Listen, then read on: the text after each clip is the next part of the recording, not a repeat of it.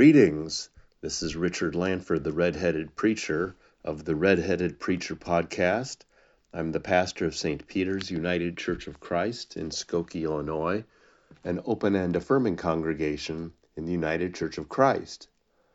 The message for this edition of the podcast is called Light and Life, and it's based on the Gospel according to John, chapter 1, uh, verses 1 through 18.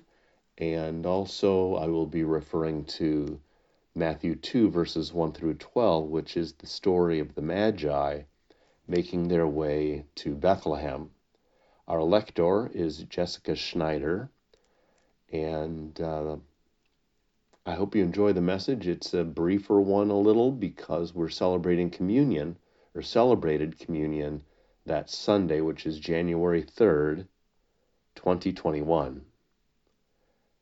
And here we go with uh, the first of the for, with the readings from the Gospels by Jess Schneider.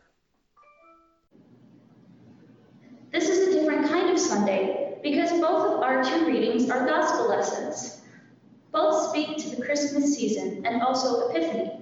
The first one is John chapter 1, verses 1 through 18.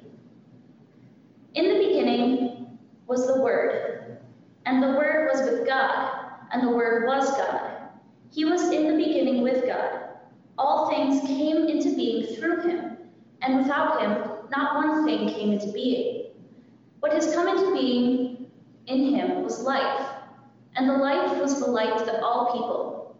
The light shines in the darkness, and the darkness did not overcome it. There was a man sent from God whose name was John.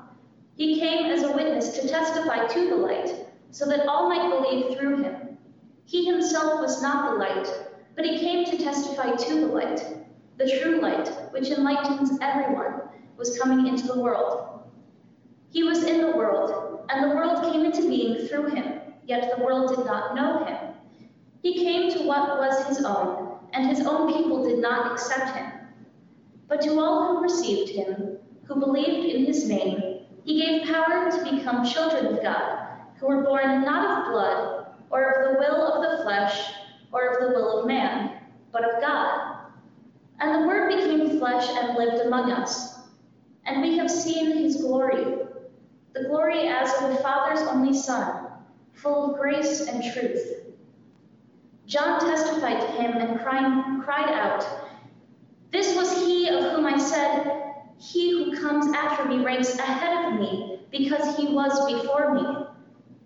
From his fullness, we have all received grace upon grace. The law indeed was given through Moses. Grace and truth came through Jesus Christ. No one has ever seen God. It was God, the only Son, who is close to the Father's heart, who has made him known. This ends the reading from John. Our second and final one is Matthew chapter 2, verses 1 through 12. In the time of King Herod, after Jesus was born in Bethlehem of Judea, wise men from the east came to Jerusalem, asking, Where is the child who has been born king of the Jews? For we observed his star at its rising, and have come to pay him homage. When King Herod heard this, he was frightened, and all Jerusalem with him. And calling together all the chief priests and scribes of the people, he inquired of them where the Messiah was to be born. They told him, In Bethlehem of Judea, for so it has been written by the prophet. And you, Bethlehem, in the land of Judah, are by no means least among the rulers of Judah. For from you shall come a ruler, who is to shepherd my people Israel. Then Herod secretly called for the wise men and learned from them the exact time when the star had appeared. Then he sent them to Bethlehem, saying, Go and search diligently for the child, and when you have found him, bring me word, so that I may go also go and pay him homage. When they had heard the king, they set out, and there ahead of them went the star that they had seen at its rising, until it stopped over the place where the child was. When they saw that the star had stopped, they were overwhelmed with joy. On entering the house, they saw the child with Mary, his mother. They knelt down and paid him homage. Then opening their treasure chests, they offered him gifts of gold, frankincense, and myrrh. And having been warned in a dream not to return to Herod, they left for their own country by another road. Here ends the reading from Matthew, and our scriptures for this morning, the first Sunday of 2021 and the second Sunday after Christmas. May God give us a joyful and powerful understanding of this, the Word of God for the people of God. Recently, I was at home in our living room.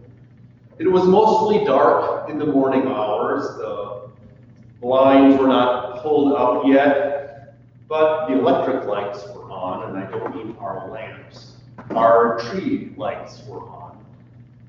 And as I looked at one bulb near the bottom, shining green this time for a few suspended moments, I was thinking back to the spiritual meanings of Christmas. This light bulb, as a bearer of light, however electric, glowed a symbol of Jesus Christ. In its own unknowing way, unknowing because light bulbs are just that, it was declaring the gospel. Jesus, the light of the world, has come. Darkness will never overcome that light, that light. I believe that's why we have lights on our Christmas trees. It took me back to when I trained our acolytes. I tell each new batch that being an acolyte is not just lighting the candles before service and putting them out afterwards. It is a kind of spiritual position, I said because in lighting candles, you are bringing light to shine during worship. Jesus said, I am the light of the world. And we heard Jessica read another Jesus in light passage. What has come into being was life. And the life was the light of all people.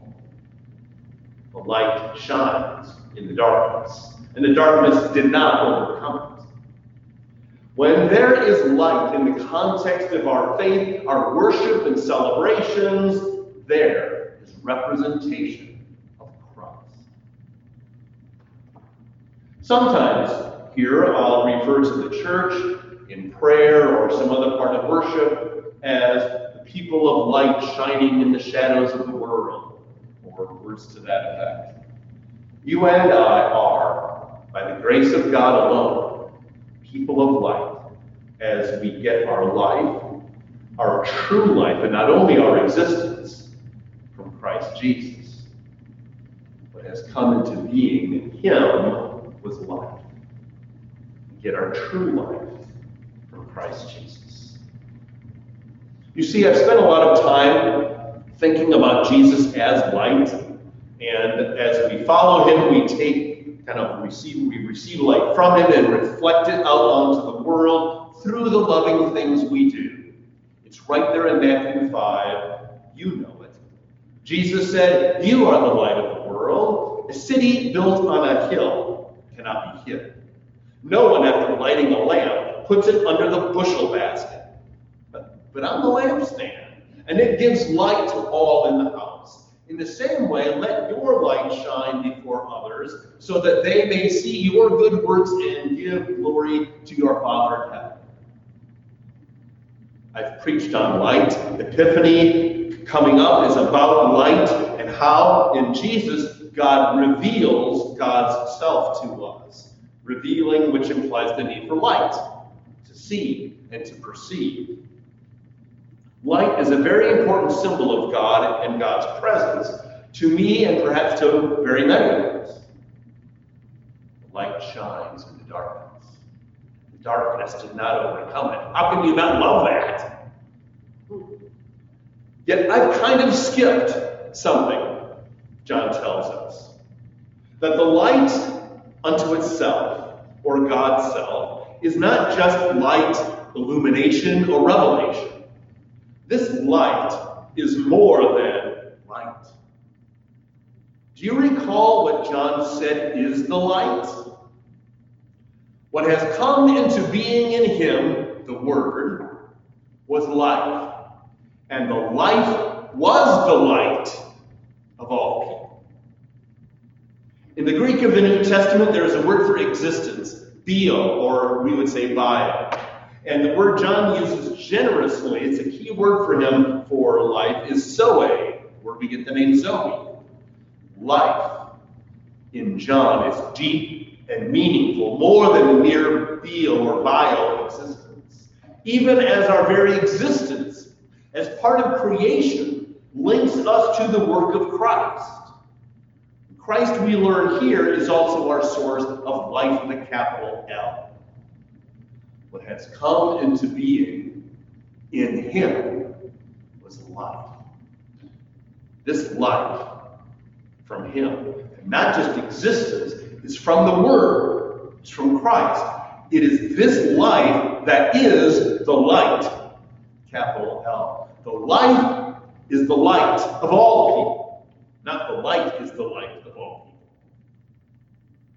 Now, light, as light, did play a key role in the Nativity and the Epiphany before Christmas Eve, a few weeks ago, last year.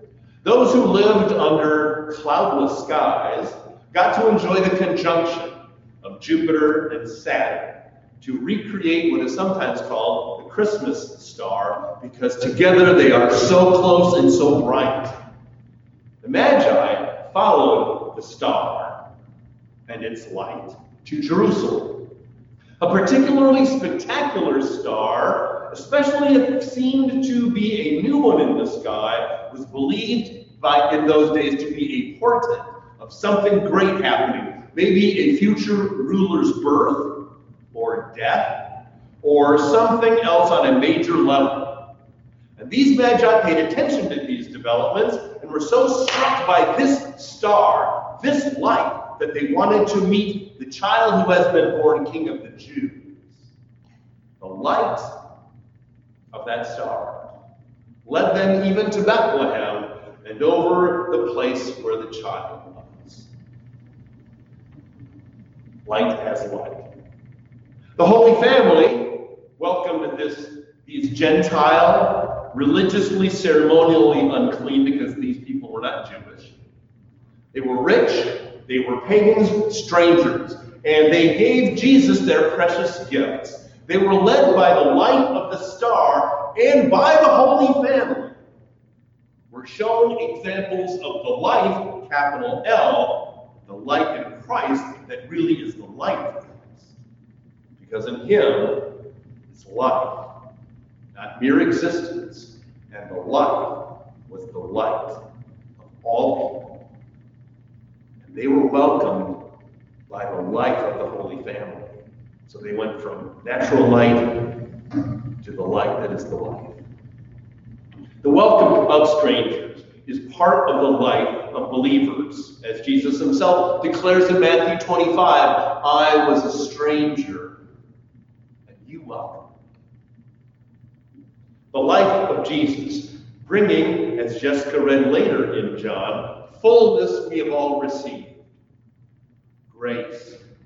Upon grace, grace and truth. Being this welcoming is part of the life that is given by Jesus and guided by Jesus. And such a life, capital L, shines God's light, the light that was coming into the world in which the darkness shall overcome.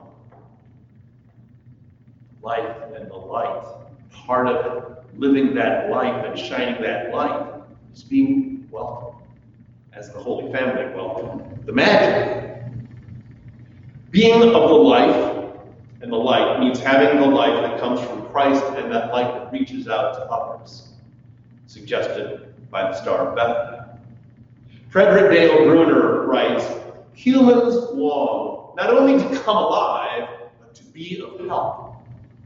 Good examples in our gospel of the union with life, causing mission with light, are the first converted disciples who immediately bring others to Jesus, in John, the converted Samaritan woman, who was a major factor in the conversion of her town, and in particularly in John 9, the healed blind man. Bruner continues, as John 15 promises, this abiding, and John 15 is, I am the vine, you are the branches, and unless you abide in me. So this, this abiding, this union with Jesus' results in fruit bearing, outreach, and discipling in the world, he says. The appeal to be in union with him in life and so to be light for others in mission is given for the first time as early as this fourth verse in John's Gospel. Insofar as you and I have the real life from the Word by grace, and thus are in the light that is that the life is, we can rejoice in being aware of a deep, deep connection to the God of creation.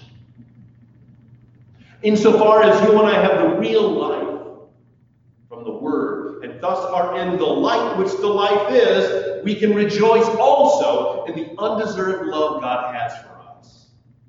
Grace upon grace. Grace on top of grace. That grace upon grace is not only something God bestows upon us through Jesus, it is also the life we do our best to shine out into the world. Now, as I've said in some recent messages, being a bearer of God's message of love um, is not always welcomed. Some prefer to stay in darkness. I don't want to hear about that. That's all. You know, I don't want to hear about that. I, I got this. Some prefer to reject Jesus because of the painful damage fallible churches have wrought upon others who now have rejected the church as a result, if not the faith altogether.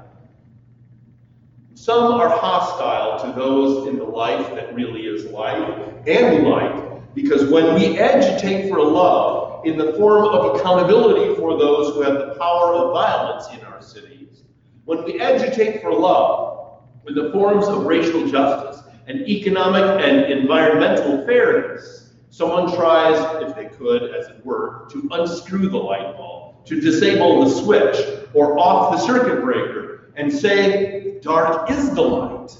Dark is the light. The dark is the light. But this light and the light which this life is shines has already been through the darkness. It was in the almost victorious darkness of dark Gethsemane, of Pilate's judgment hall, of Golgotha's agony and death and sealing of the tomb. That is all almost victory.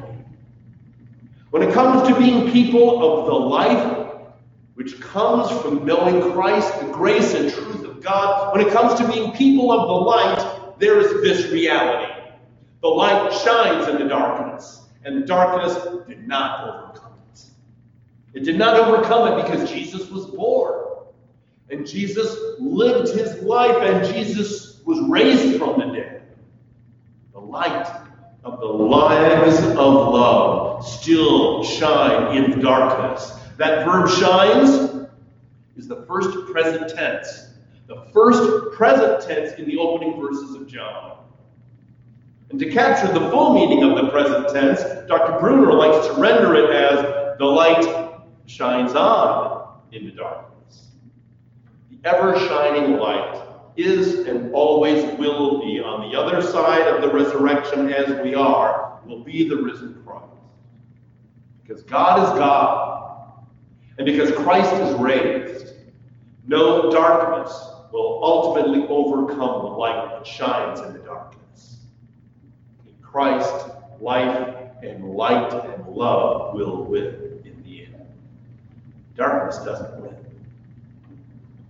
The whole part of what Jessica read is called the prologue to John's Gospel. It's also an invitation. It's an invitation to the life and light which come from being in communion with the God we know in Jesus. In Him, we believe that the darkness ultimately does not overcome you or me or God. And that is good news to carry throughout this year.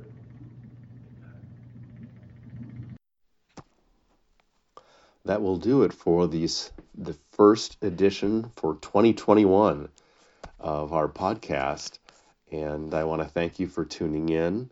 That was also our first live stream worship because we have been recording on Saturdays since COVID hit and then uh, recording them for, for visual uh, for YouTube. And now we're live streaming our worship, which is still not in person um, for in person worship, but we're recording it and live streaming it Sundays at uh, 10 a.m.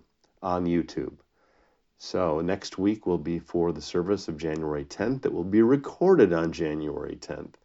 And I can't tell you for sure what the scriptures are going to be, but I do follow the lectionary, which are the prescribed or suggested readings um, by an ecumenical panel uh, of churches through the National Council of Churches, I believe, through the, what's called the Revised Common Lectionary. So thank you again for tuning in. I hope you enjoyed the message, were uplifted by it, and may God bless your week and your new year. Amen.